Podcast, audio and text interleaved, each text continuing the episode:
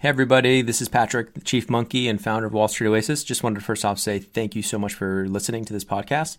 Second, want to make sure for any of you in the market for financial modeling training, remind you that Wall Street Oasis does have some incredible financial modeling training courses, including Excel modeling, financial statement through, you know, linking up the three statements, DCF, valuation, M&A, LBO, um, even more niche courses like 13 week cash flow, venture capital course, real estate modeling, you name it Go ahead and check them out at wallstreetoasis.com slash courses.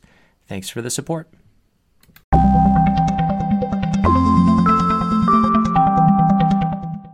Hello and welcome. I'm Patrick Curtis, your host and chief monkey, and this is the Wall Street Oasis podcast.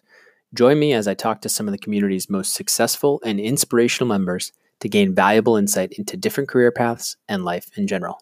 Let's get to it. In this episode, member Escobar Houdini shares how he landed a crucial internship at a private equity firm in Germany before managing to turn one of his only interviews into an offer at a top investment bank in London. We cover why it was so easy for him to recover when his entire group was laid off at the bank, his focus on his end goal of private equity, how to navigate recruiters in the process of landing a job at a buy side firm. This is a bit of a longer episode to dive into some of the nuances of his path. Hope you guys enjoy.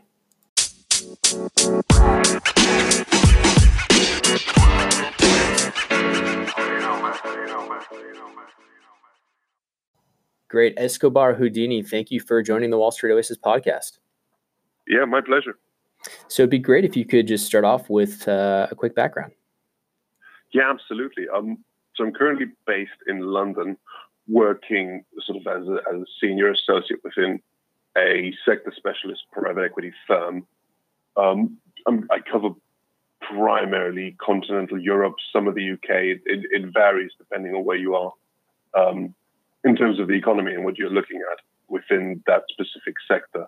Um, I'm a German national. I've moved to the UK about five years ago, five five and a half years ago now, and um, you know, effectively used business school here in London to break into into banking within London. I figured, you know, coming from Germany and making the transition would be extremely hard, especially unless you have a you know outstanding academic track record and outstanding internships and all these things. Um, so my case is certainly more of a hustle rather than um, than your usual, you know, top tier university, top tier internships kind of kind of lifestyle. And in Germany, if you if you are actually going to a top tier, you know, what they'd call target university in the U.S., mm-hmm. would it be easier to make that transition, or is it still considered pretty difficult? I think it's I think it's definitely easier, but I, but many of the people who would go to you know the target universities would actually end up staying in Germany because mm-hmm. on the one hand side, you know, they're deeply ingrained within their network in primarily Frankfurt. Um, there's bits in Munich and there's bits in Berlin and, and there's some smaller bits in other cities, but they're really, really, really regionally focused, almost exclusively on Germany, some of the other, other German-speaking countries. Um, so I think there's there's more of a focus to stay in Germany rather than actually breaking out into London. You do see the occasional guy, you know, that went through the you know the undergrad and postgrad, um, which is a typical thing in Germany. Most people will have a master's degree going into banking. Um, and you'll see them on occasion breaking into into the London market. And so instead of the typical four years of undergraduate, then going to banking in the U.S. in in Germany or another Europe, I assume this is common throughout Europe. You take the four years undergrad and then you do. Oh, is it a one year master's or a two year master's? That will actually vary. So, yeah. so most commonly it'll be a three year undergrad, and okay. then it'll be a two year master if you're at a uh, depending on your on your kind of degree. So if you're on a normal university and you do like an economics master's or a finance master, it'll be a two year program. Um, oftentimes it'll just be a one year program within business schools. They'll have a more condensed sort of curriculum, which allows you to take you know rather trimesters and semesters, and um, they just really want you to push through as hard as you can and, and, and get into the job market. So you're you're coming from a semi target here. How did you actually pull it off? I mean, how did you make that initial jump? That that initial leap was probably the hardest part. Am I am I accurate? Exactly. So the, the, the biggest trick to pull out of your hat is to get that first internship. Mm-hmm. Um, and and sort of and that, and that, was for me, especially in Germany, that was extremely difficult. Um, that required a lot of a lot of hustling, a lot of going out and talking to a lot, a lot, of people. And it was, in my case, virtually just, yeah, speaking to as many people as I could find, getting as much information as I could gather, and you know, present yourself well once you do get that rare opportunity to actually interview with a firm. I was really lucky, really lucky. Um, I got to speak to a private equity fund, and they didn't seem to mind that I had absolutely no background in banking, finance, or anything related, and that I was just really keen on the sector. And you know, that got me the stunt.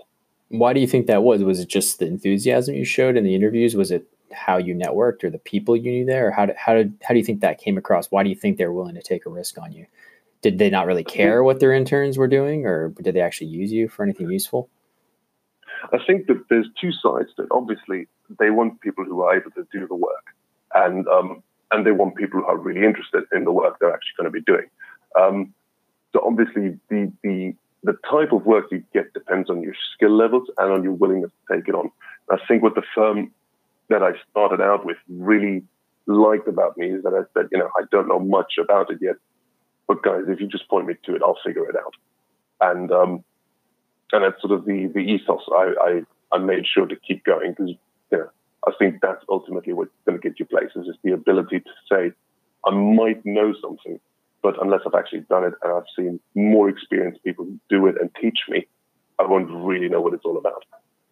So how do you feel like you got good at communicating that? Was it just practice, interview practice? Was it was it something where you just naturally feel gifted in terms of interviewing and kind of expressing that that passion, or is it something that you had to work on? I think for the most part, and you know, and this this will vary for, for, for every person's view. I think for the most part, it's really just my eagerness to break into the field, and I think I managed to get that across quite well. I didn't really prepare for interviews. I personally, I don't, um, I don't think at these early levels, you know, that you want to have too much of prepared things. You need to understand the structure, but you need to make sure you stay yourself. And I think that's what really caught on with a lot of people because oftentimes, especially when I interview people, you know, I can I can sense that they're telling me something that is not accurate about themselves. You know, they're telling me a story that doesn't fit to what I see and what I hear in their voices, if you will. Mm-hmm. Um, and it's I try to genuine. make sure that I it's not genuine. stay yeah. exactly genuine and authentic. And really, you know, that that catches on with people. They really enjoy that man, I can't tell you how many people miss the boat on that. I agree wholeheartedly. It's it's something where everyone practices the technical interview questions and they master that and then they master their fit story you know they they memorize their fit stories and they go in they sound like robots and then don't understand why they don't make it to the second round or final round it's the, exactly. it's the students that have the genuine passion and the or at least can can make it sound like they have the genuine passion and they know the technicals yeah. those are the ones that really end up going far and getting to a lot of final rounds um, and ideally offers. But anyway, so let's let's continue. So you, you were able to land this internship. Um, it sounds like you're a fairly natural speaker. You were comfortable, kind of really showing that passion genuinely, and so people kind of believed you, and so they they took a risk on you coming from a quote non-target or, or whatever you want to call it. Um, in Germany, yeah, so so you're there at the internship. You learn maybe a little bit. You're doing some good work. Um, you you're still in Germany, is that correct? This point. That is correct. Yes. So, did you feel like did you know all along, all along hey, I, I really want to get to London, or was this seen as a uh, as a critical stepping stone, or was it kind of you were just trying to get whatever you could? I think at that stage, I really was just trying to get anything I can get my hand on. Um, Got it. And London sort of came later because you you once you start out and sort of the first time around, you just start working on a deal and you realize, wow, this is huge um, to you as a person. You know, obviously this deal never goes anywhere, and you never hear about it anywhere in any kind of news. But to you, it's huge. And and as you go on, as you see more and more deals, you begin to realize, especially at that time, that was all pre-Brexit world. You know, that was still when London was the center of everything. It probably still is, but it's fading a bit. Um, and you realize the real action that's in London, in Europe, in my view. Got it. So that so once you realized that, was it did you kind of set a goal of well i guess maybe it's the first goal I, I want to just break into investment banking and the second goal being i'd love to be in london if possible. Was that kind of how it went? Like you would yeah, still you, you still would have you still would have taken a job in germany obviously um, in investment banking i assume.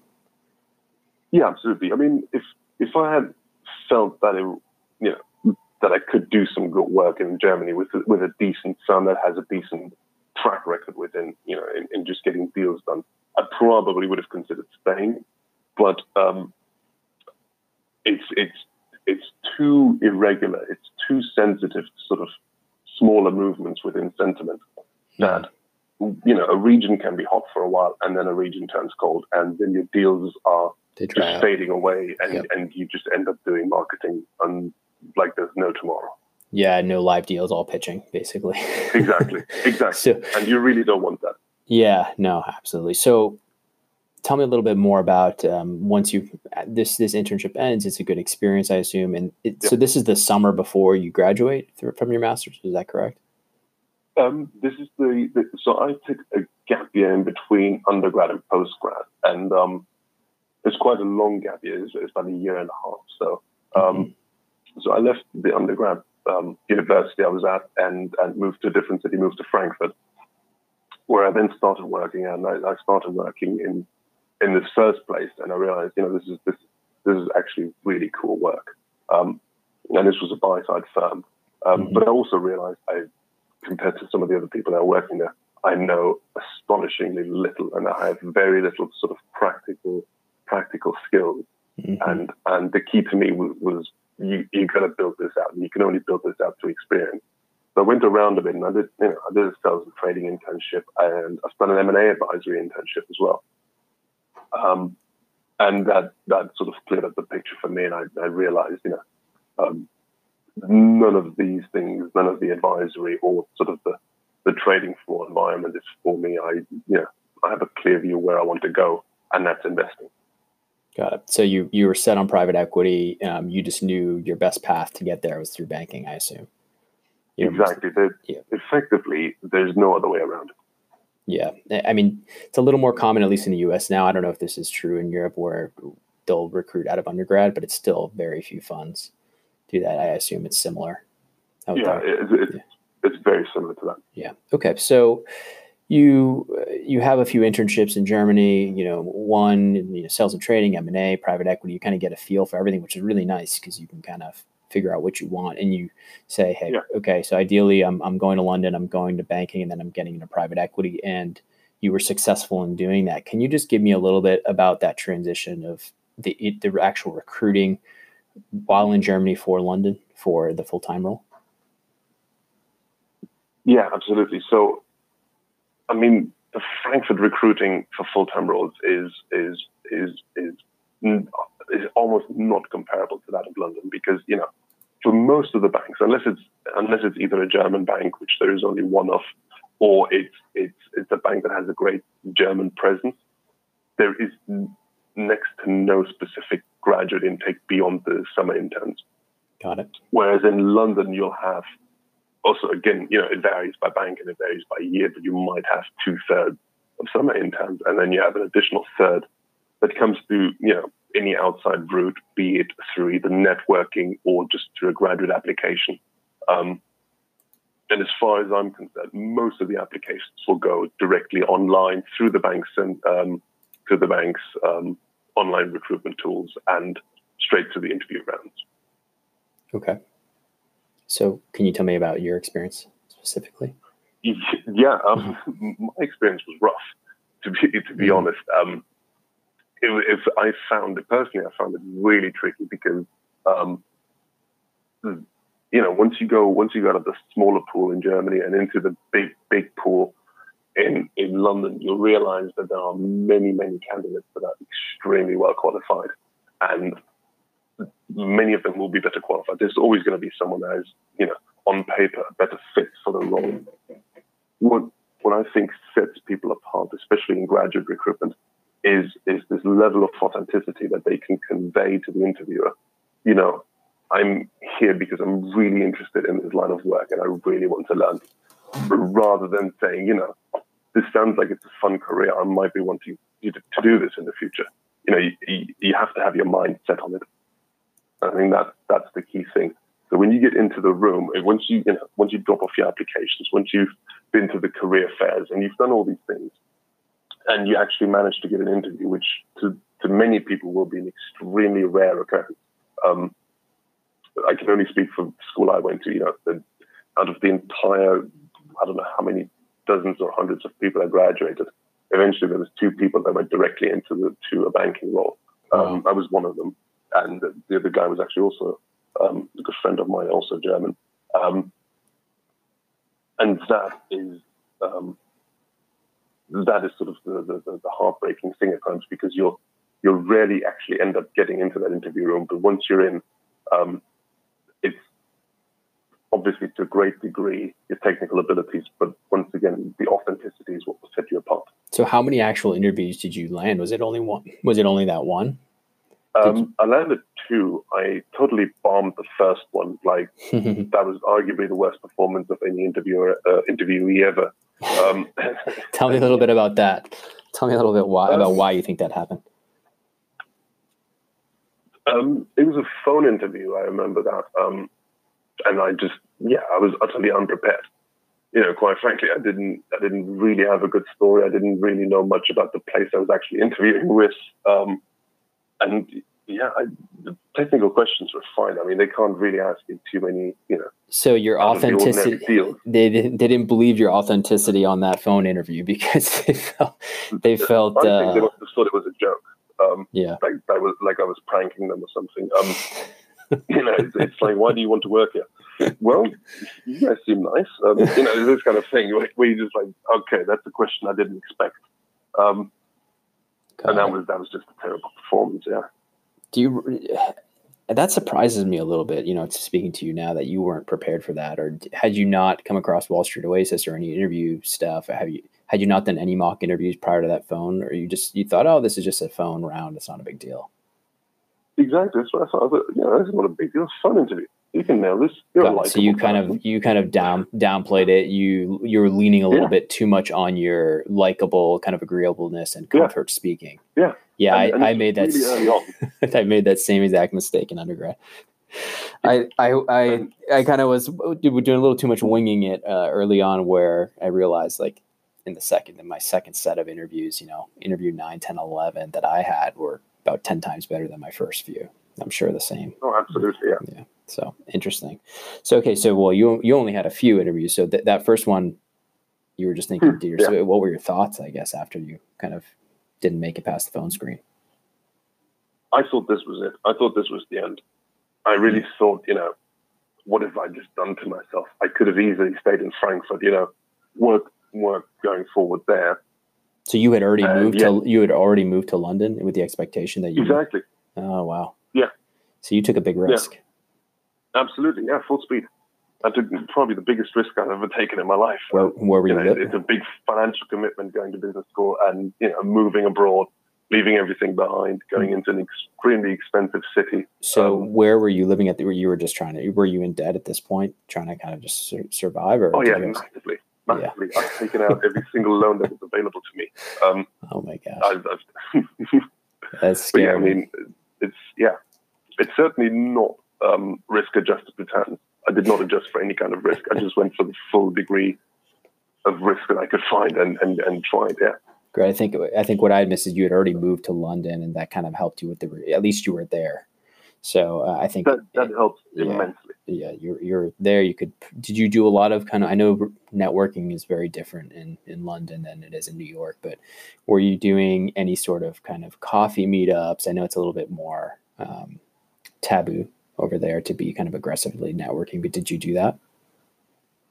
I, I really tried, um, but it's difficult. It's yeah. really really difficult because most people will not will not make that much of an effort to set aside time unless you, you know, like a stellar candidate. Right. And they can actually brag about bringing you in. If right. you're sort of, you know, middle of the pack, didn't go to the best school, doesn't have the best internships, wow. doesn't really yeah. stand out from the crowd, I'm not going to spend time on this guy. Totally. Okay. That's a really hard angle to get into. So, um, unless you can have, you know, some kind of connection to the person you're trying to get a meeting with, it's it's extremely hard, in my experience. Got it. So you had your internships. You were in business school in London. You're taking out. Mm-hmm. You're taking on a bunch of debt. Have you graduated at this point, or are you kind of you have a couple months till graduation? I still had a couple of months to go. Um, and, and, and interviewing, especially in business school, interviewing practically begins within the first few weeks of you actually getting into your classes. Um, so you normally start first of September or something, so early September you'll start. Um, there'll be your careers fairs. Some of them are already in August. So, right, so you, you um, had already missed the boat. Like it was gone, exactly. everything had already sailed. So you were you were sticking around to finish your degree. What was the plan if you didn't land a job? Just to go back um, to Germany?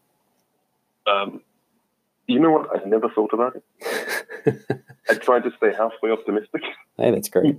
That's great. because um, I mean, there is opportunity. I mean, there's a lot. There's sort of a very, very long tail of very small shops where you can do, you know, your typical European off-cycle internships for six months and you'll get by. You know, you won't make the full salary. You won't, you won't be doing the cool things, but at least you'll be within some kind of role and you will get paid and you can somehow manage to survive. Right. That is because we know we know rent is super cheap in London, right? So it's it, it, it, it's it's good. Yeah, I think per square meter it's like a dollar cheaper than New York. That's big savings there. Um, um, so okay, so tell me about this second interview that you um, that you managed to land. Was it a surprise? Were you jumping up and down for joy, thinking I'm going to be ready this time? And how did you prepare?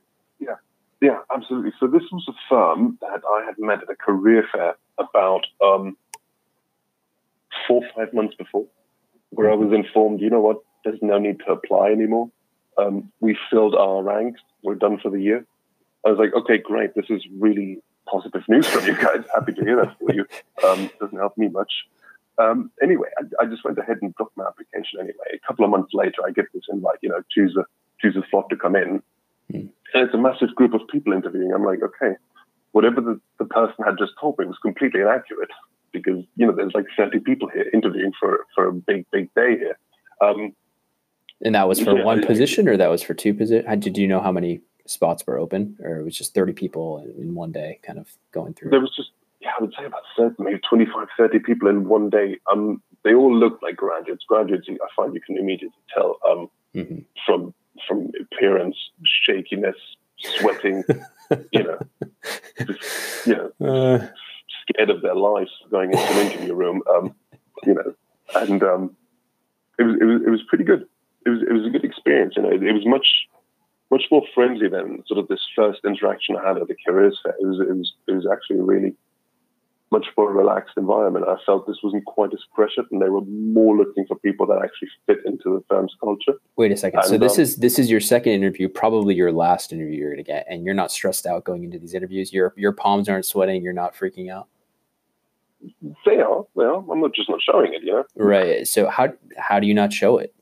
I think a lot of people. I have no idea. That. I, I, just tell myself I didn't show it. Um, right. I probably did. I probably was working the worst out of everyone. Um, but, but, you know, yeah, you try and stay cool. You know, you, you, you know, you just have to relax and you have to tell yourself, you know, there's always another chance. Between the um, fir- between that first phone interview where you kind of um, clearly failed and the second the mm-hmm. second live interview, um, mm-hmm.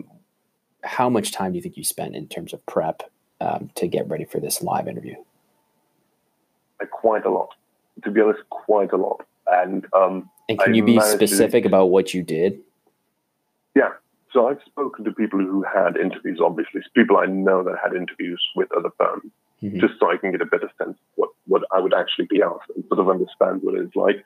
Um, I managed to to leverage the careers resources at, at the business school, you know, and you just have them do a mock interview with you. I mean, they don't know what it's like but they can give you a good sort of overview what, is it, what an interview environment would feel like and where you sort of get tested on some of the things you say and just get a better feel. And then obviously the, the key part is is you know you know Wall Street Oasis offers a lot of depth in terms of allowing you to sort of go through different experiences over the years, and you will find it's it's fairly consistent. Interviews tend to be the same for these kind of levels, and it gives you a lot of info, and that allows you to anticipate what you're going to be asked.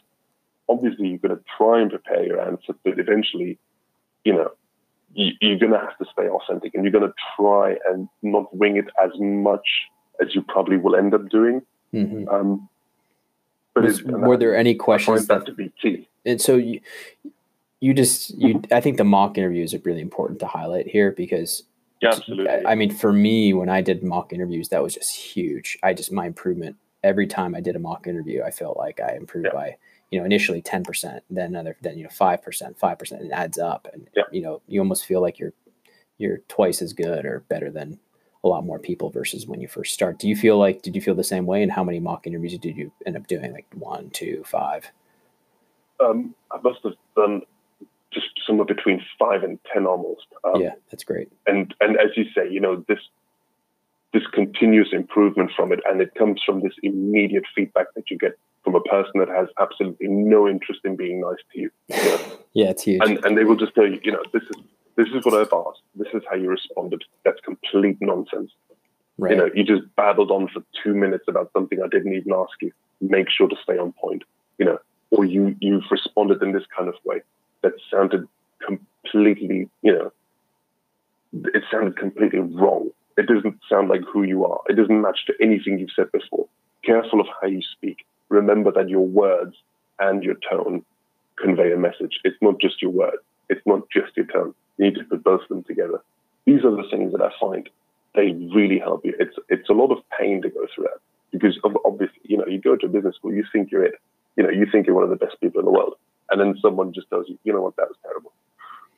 Yeah, I think it's it's uh-huh. really eye opening and it's humbling and it's but it's it's also how you improve a lot. It's also how you become any you know a much more competitive candidate with all with everyone else out there.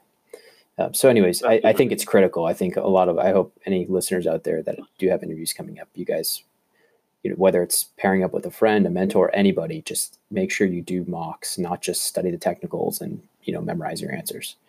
Um, so, anyways, yeah. so you're you're in this interview. Anything unexpected that was asked of you, and after all that prep, was there any curveballs that were thrown your way, or did you feel pretty comfortable throughout? The level of comfort I had was extremely high. It was surprisingly high. Um, there were no no sort of curveballs, nothing mean, nothing you know, mouse spirited. I mean, I had one guy that just insisted on speaking into my CV, so he would just hold a piece of paper in front of his mouth. I don't know if it was a thing of his of his own or if he was trying to throw me off. Um, but yeah, that was the that was the worst thing that happened. I think it's yeah, he was just trying out new interview tactics. Um, did you ever have any yeah. good cop, bad cop?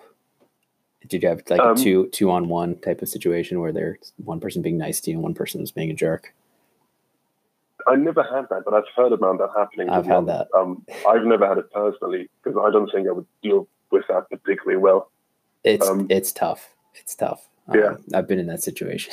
it was not pleasant. Anyways, so okay, great. So you had a high level of comfort. It's probably why you got the offer. Um, I, it yeah. sounds like you were just smooth, smiling, genuine. Yeah. Uh, you really came across as your authentic self.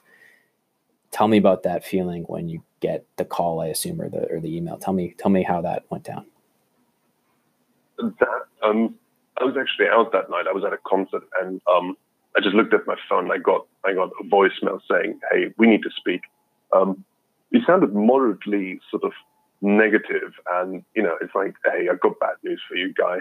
Mm-hmm. Um, and yeah, I've never been through this before, so I had no idea. I, you know, I was thinking, oh man, he's going to call me and tell me I don't have a job. Um, mm-hmm. And then eventually, sort of after a couple of hours, it, it, kept me up all night. After a couple of hours, I realized, you know what? If I'm about one of 30 people that day, they probably have been interviewing the whole week. Yeah, they're never going to call anybody to tell them they don't have a job. Um, and that was fairly uplifting for me in that moment. And yeah, the next morning I called the guy and he said, hey, you know, we really liked you we want you to come on board. Um, welcome to the team. It's amazing. And the feeling from that, the relief you get from that is is amazing. You know, it's a great feeling because you feel like you know this is the biggest step that you had to take, and you somehow managed to take it. For sure, for sure. I think it's that's incredible. That must have been. I remember when I got got the offer, the first offer. Then it's just it's euphoric. yeah. But anyways, so I guess um, Great. So you kind of went through the traditional, was it the traditional banking, you know, 101 you hear about on, in the forums where you're just working the long hours you start there, you know, once you graduate? Did you have any time off before? I'd love to hear a little bit more about that. I had absolutely no time off. It actually overlapped with my um, with my with my degree. Not brutal. Um, I ended up writing an absolutely exquisite master's thesis in three days um, and, and, and yeah, that, that, was that was the worst part about it. Um, so I wrote it, and I, I, I just stumbled. I moved a couple of days ago, and I stumbled over over the copy of it and, and the comments on it. And one of the comments on it was, "This piece of work is disturbingly vague." and I, I was like, "Yeah, well, I wrote it in three days, buddy." Um, Amazing. So you, you cut yeah, you got through it. You got your degree though. That's what matters, right? Um, exactly. You passed, and exactly. then so we don't talk about the GPA. Fair enough. So you're you're through. You're you've already started to work. Tell me a little bit about the the deal. Were, were you pitching a lot initially? How was how was business? Um, it was really odd because I was the only one that was speaking German on the team, um, and it was a big team, big team of about 35 people, so a bit more than 35 at the time even. Um, mm-hmm and for me, it was it was being plunged in as the only one that wasn't a summer intern before um, into that sector specific team, and I felt a bit sort of on the outside of everything. And what really helped me is to just you know, whenever you get a chance, speak to someone. If you can, if if someone asks you, hey, do you want to grab a coffee? Definitely do that. No matter how busy you are, try and squeeze five minutes in with that person.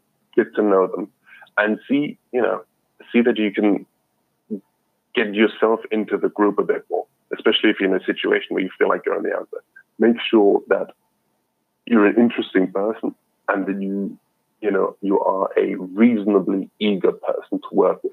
The thing is, be the kind of person that everyone wants to work with and make sure your work backs it up. So, you know, there's two things. You need to be reasonably inquisitive and reasonably um, engaging with people, but don't overdo it. Mm-hmm. Don't constantly try and network.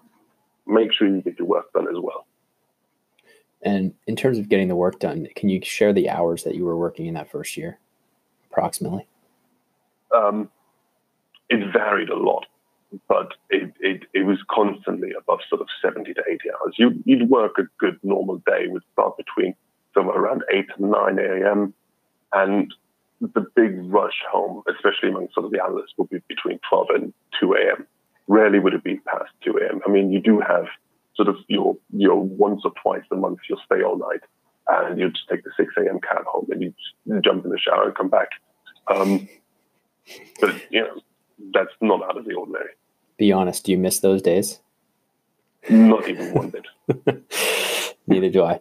Uh, anyway, so you're so you're going through this this banking scene. Tell me a little bit about kind of what your next step was, what the what the thinking was, and then kind of how you um, let's let's start talking a little bit about your transition into into private equity. Yeah, absolutely. Um, so the place I was at wasn't performing well overall. Um, eventually, everyone got let go um, within my vertical. That was fun. I mean, especially ten months on the desk, twelve months on the desk. You find out, you know, you've just been happy for a year, and now you're incredibly sad because you don't have a job anymore, um, and you're really, really struggling to find sort of define meaning in what you've just spent a whole year of your life, literally 24 7 on.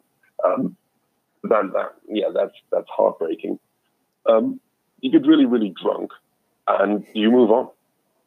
And, then, and that's it. You get that one day where you can just, you know, be upset and, and you know, was there forget everything. Was there any warning coming before the whole team was let go, or was it just like did it just get dropped on you and then two weeks later you're out, or um, was it immediate? We there was a lot of rumors going on at the time already. Um, there was big discussions going on. Um, so they had a first round of redundancies, I think, back in December or so. Mm-hmm. Those were the performance-based ones um, that actually hit some of the analysts as well, some of the first-year analysts. Um, and then they had another round. When was that? Um, that was in April that year. So about four or five months later, they've had the second round, and that was the big round. You know, it was just a massive cut across everything. Um, and how much warning you did you have? How much warning? Hmm? You already knew. So did you have time to prepare? Like, were you actually out looking? Was everyone out looking, kind of interviewing for other positions? I think people were already looking. Um, obviously, I didn't think I was going to get. I was going to get the cut. Um, whoever, who, you know, you're cheap labor. Yeah, you're cheap labor for yeah, exactly. Yeah, yeah, that's um, surprising. I was just hoping I, I, could somehow get through it. I thought if I just keep keep on working, you know, no one's going to notice that I'm still here. Um, that was a stupid idea, by the way. Don't do that. Um, um, so, so, yeah, eventually, I mean, eventually everyone got got let go that day. It was all done in one day, mm-hmm. Um, and you don't need to come back anymore or anything. You just you know leave your BlackBerry behind. And yeah, those are the BlackBerry days too. Um, You're And, dating Yeah, yourself. you just yeah, you just deal with it.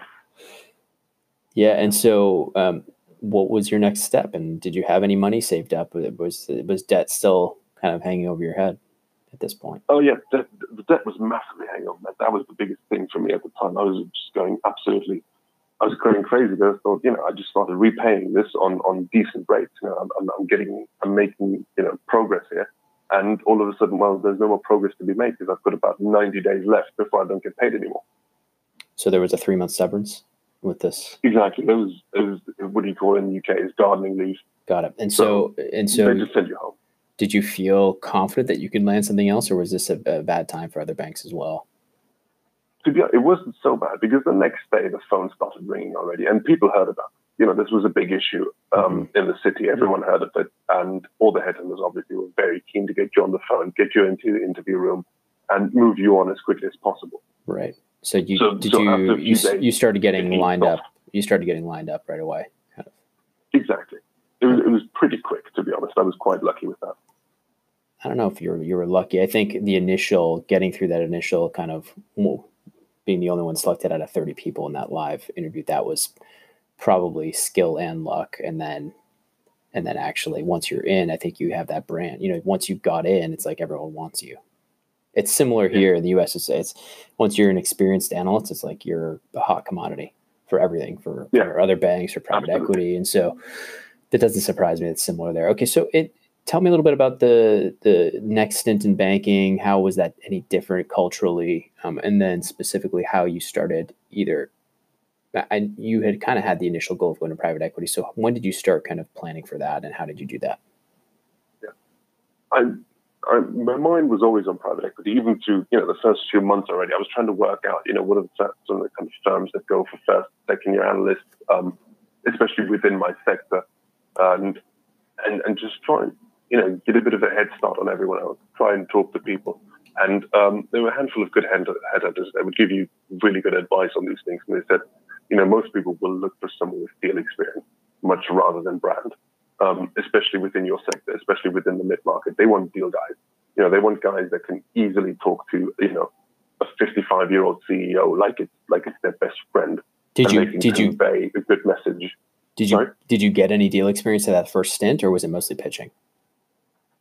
It was mostly pitching, to be honest. Um, Okay. There was some deal experience involved, but um, but the thing that I realized where where I would struggle going forward is, you know, you're in a massive team. Your deal teams are six, seven, eight people for no reasons. You'll end up as an analyst, just moving your work up to the associate. That moves it on to the VP. He moves it on to the MD. The MD shoves it back down, and it just lands with you again after you know four or five turns in the middle. It makes no sense. You know, you Right. could have just done that directly.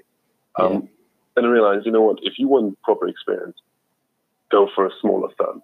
Go for a team where you can talk to the MD. You know, where he's actually a person that you're aware of.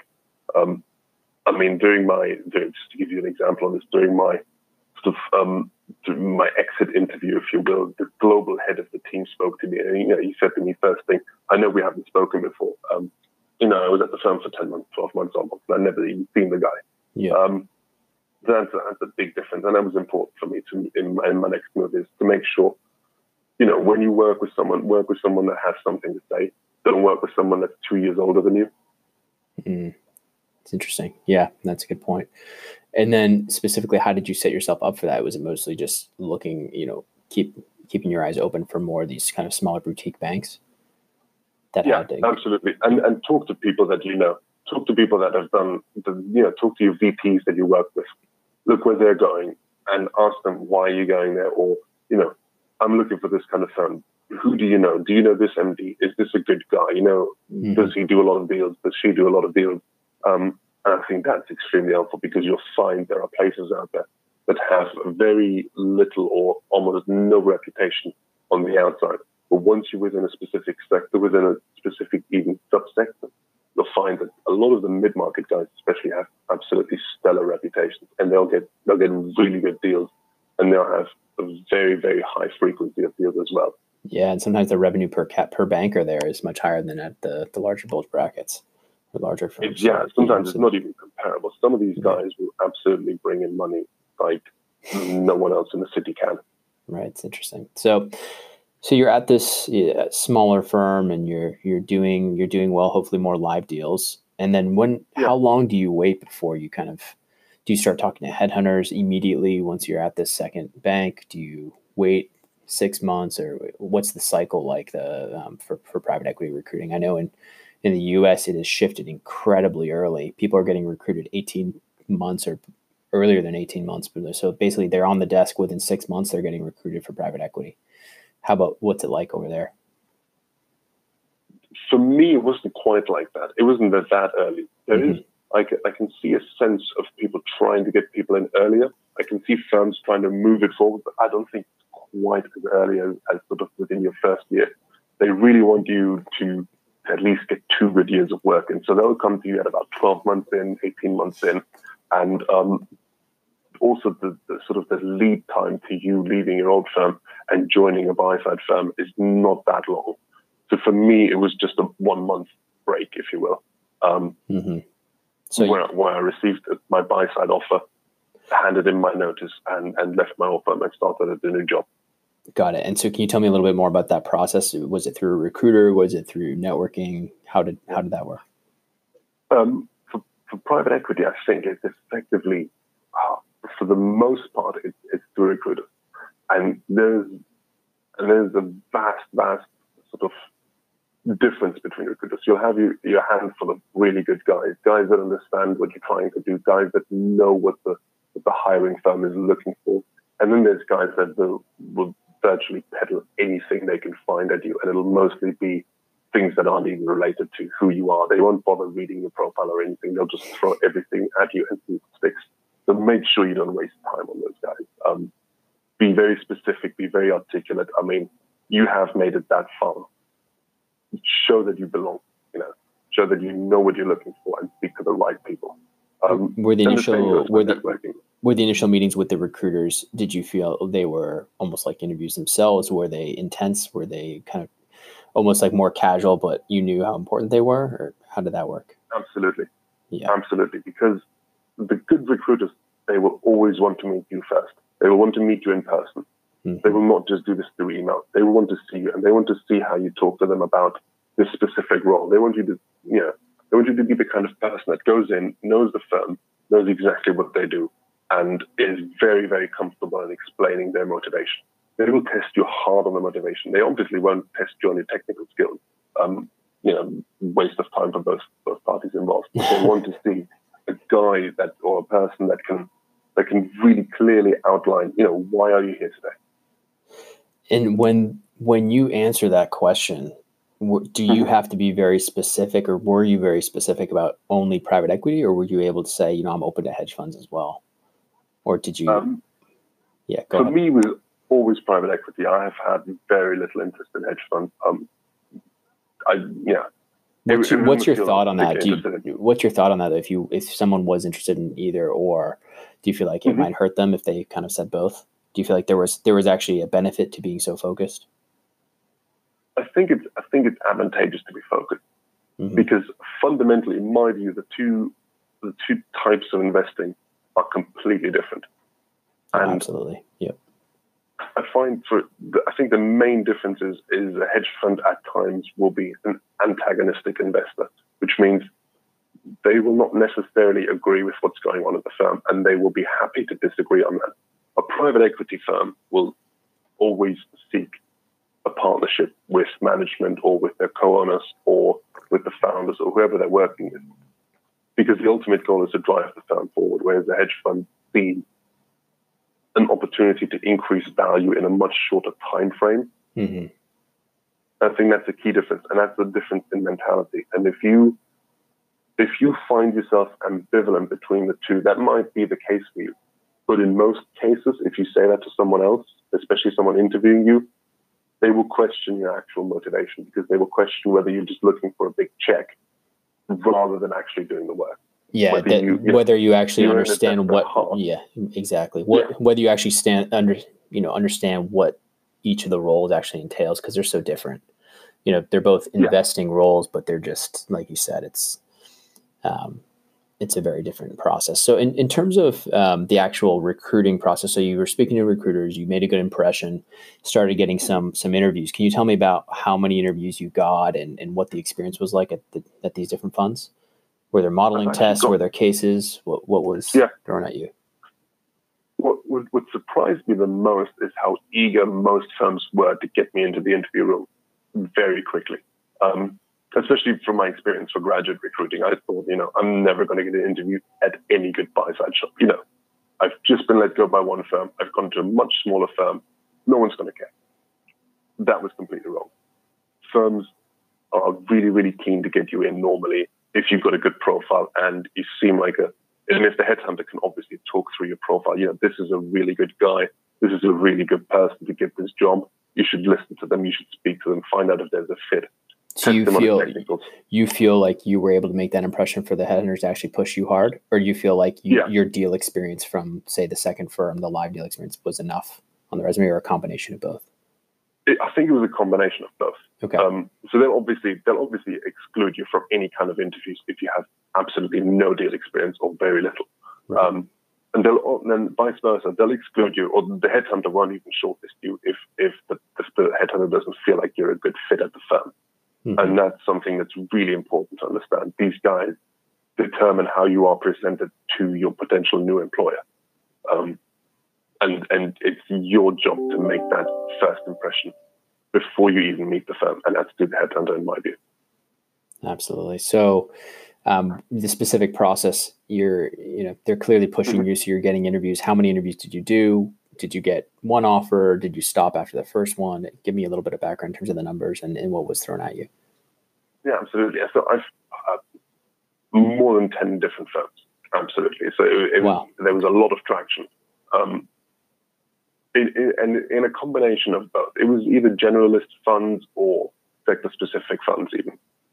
And it wasn't even my natural, my, my, or my investment banking sector. There was other sectors as well that would just look for someone with, you know, with a decent background mm-hmm. that can do the work, that can do the job, and that's really keen and motivated and, you know, high energy kind of person that they want to work with. Um, the processes would generally be fairly similar, I'd say. So normally you'll meet someone around the mid-level kind of employee, sort of your VPs up to principals. Mm-hmm. And in the first conversation, it'll be them explaining to you what they do. And that's a great opportunity for you to one, learn a lot and to make yourself interesting by asking good questions, by being inquisitive about how they do things, why they do so, and spending your time wisely because you have an hour. Um, and that's all you get. And that's one hour to make a good impression before you actually move on to important stages. Um, there'll generally be very little technical stuff in my experience um, mm-hmm. because they'll put you into either a case study or a modeling test and and that'll answer most of their questions in terms of your technical abilities. And when is that given? After if you make it to the second round or third round? Yeah, yeah, exactly. It's normally second or third round. You'll end up doing you know just a computer based test, or you get like a take home case study. Got it, like a twenty four hour, like you gotta get it back within twenty four hours, sort um, of thing, or it, it, could be five hours, it could be twenty four hours, it Got could it. be two days. So, um, so tell there, me, there's some degree of variance. So around ten firms, did, you get more than one offer? Did you get one offer? How did it? How did that pan I, out? I eventually stopped after that one offer with my um, at the time number one firm. That was that was the one firm I wanted to work for, mm-hmm. and uh, yeah, I was lucky enough to go through all the endless rounds. I mean, there's a lot of rounds to go through in private equity. Um, How many and, rounds yeah. would you say were for the one you ended up taking? How many rounds you, was that one specifically? Um, it was seven or eight rounds. And Are you serious? Seven or eight? Nearly 15, 17, 18 people. I mean, yeah. the, I mean, the view is you have to meet everyone. Everyone has to give a thumbs up on you. And so that, um, that process had to be a good, at least two months, three months. Am I right? Or is it, do they condense it? Yeah, it was about, what was it, about six weeks to eight weeks. It wasn't That's too bad. still pretty fast, though, for that many rounds. I'm, I'm yeah. Yeah, absolutely. So they I mean, were, were, were, stay flexible. Yeah. How many people were kind of up against you, do you think, in that process? And how many um, how many associates were they hiring? So they, they would hire two a year, one in winter, one in summer. Um, so you, it was one spot many, basically. And the headhunter filters out a lot because I eventually obviously ended up you know interviewing all the associates that would come in. Yeah. Um, it would be probably five, six, seven guys they would interview for this one role at a time. Got it. Okay, so it, getting into the interview room seems like that's you're already your your chances are it's a tough it's tough because the people who are in there are probably really good too. Um, so your odds are still against you, but it sounds like it's not it's not as if there's 20 or 30 other people in that kind of exactly round. So that's good. Exactly. You are part of a very, very select group already. Got it. Okay. And then um, tell me why you think you got the offer. I think it was, you know, you know, at the risk of me repeating myself, but it most buy side firms will want to see a natural investor, a person who's really, really interested in investing and that understands what it entails. It's a person that is clearly able to move on from advisory to making, you know, decisions as as a person who is responsible, you know, mm-hmm. as a person who understands risks that they have to take and they understand who and what they're working for. Because you are still, you know, the fiduciary of someone else's money. You know, it's not right. your own money that you're investing in. You're not sitting at your own computer at home you still have a great responsibility, and that requires a lot of maturity, a lot of um, yeah authenticity. If you if you're gonna you know just try and get by, it's not gonna work, and you're gonna and you're gonna stand out like a sore thumb. It's it's it's obvious to everyone that's interviewing you. Got it. And so you had kind of been gunning for this position for many years at this point. So you were kind yeah. of you were ready when you got into that room. Yeah. It sounds like so. So tell me, is there anything, you know, before we end, you know, I would love to do another call with you at some point to dive a little bit more into the day to day aspects of, of PE and stuff. I, I really like, um, I really like this chat, but could you share just uh, some words of wisdom? I know this, this uh, podcast is more focused around the recruiting of banking and the transition that, and the struggles that you went through, but anything you want to leave the listeners with uh, in terms of um, one piece of advice you may have given your younger self? Yeah. The one thing that I've worked out later on, and a lot of people have told me, and I've realized when I was interviewing people is if you're in the room already, if they invited you to an interview, they can see you working there. They've already made up their mind that you are a very, very strong candidate and the job is yours to lose. Great. That is absolutely key. Once you understand that you're in the room already, you can have this job. That's I find that to be very comforting and very sort of soothing, and it slows you down a bit in terms of not being quite as nervous anymore. You don't have anything to prove. You've proven it already. Now back it up. Yes. Be authentic and be specific about what you want and how you get that across. Yeah, I think that mindset is key. Absolutely key. I think I agree with you. It just allows you to kind of go in with that comfort, be a normal human being, um, and, exactly. and come across that way. I think a lot of people, especially coming out of undergrad. It's it's hard. It's a hard ask to do that. I think it might be a little bit easier because you had a little bit. You were a little bit more mature. You had a little bit, you know, an extra year. Um, but yeah, I, I think if you can, if you pull that off, it's absolutely hundred percent. Anyways, I really appreciate you taking the time. Um, this went on longer than usual, but because I, I found it so interesting. But thanks again, and let's let's do it again sometime. Absolutely, my pleasure. Awesome, man. Talk soon. Cheers. And thanks to you, my listeners. If you have any feedback at all, please send it through patrick at wallstreetoasis.com. And remember, you can book time with this specific guest or any one of our 270 mentors by going to services, find your mentor. Take care.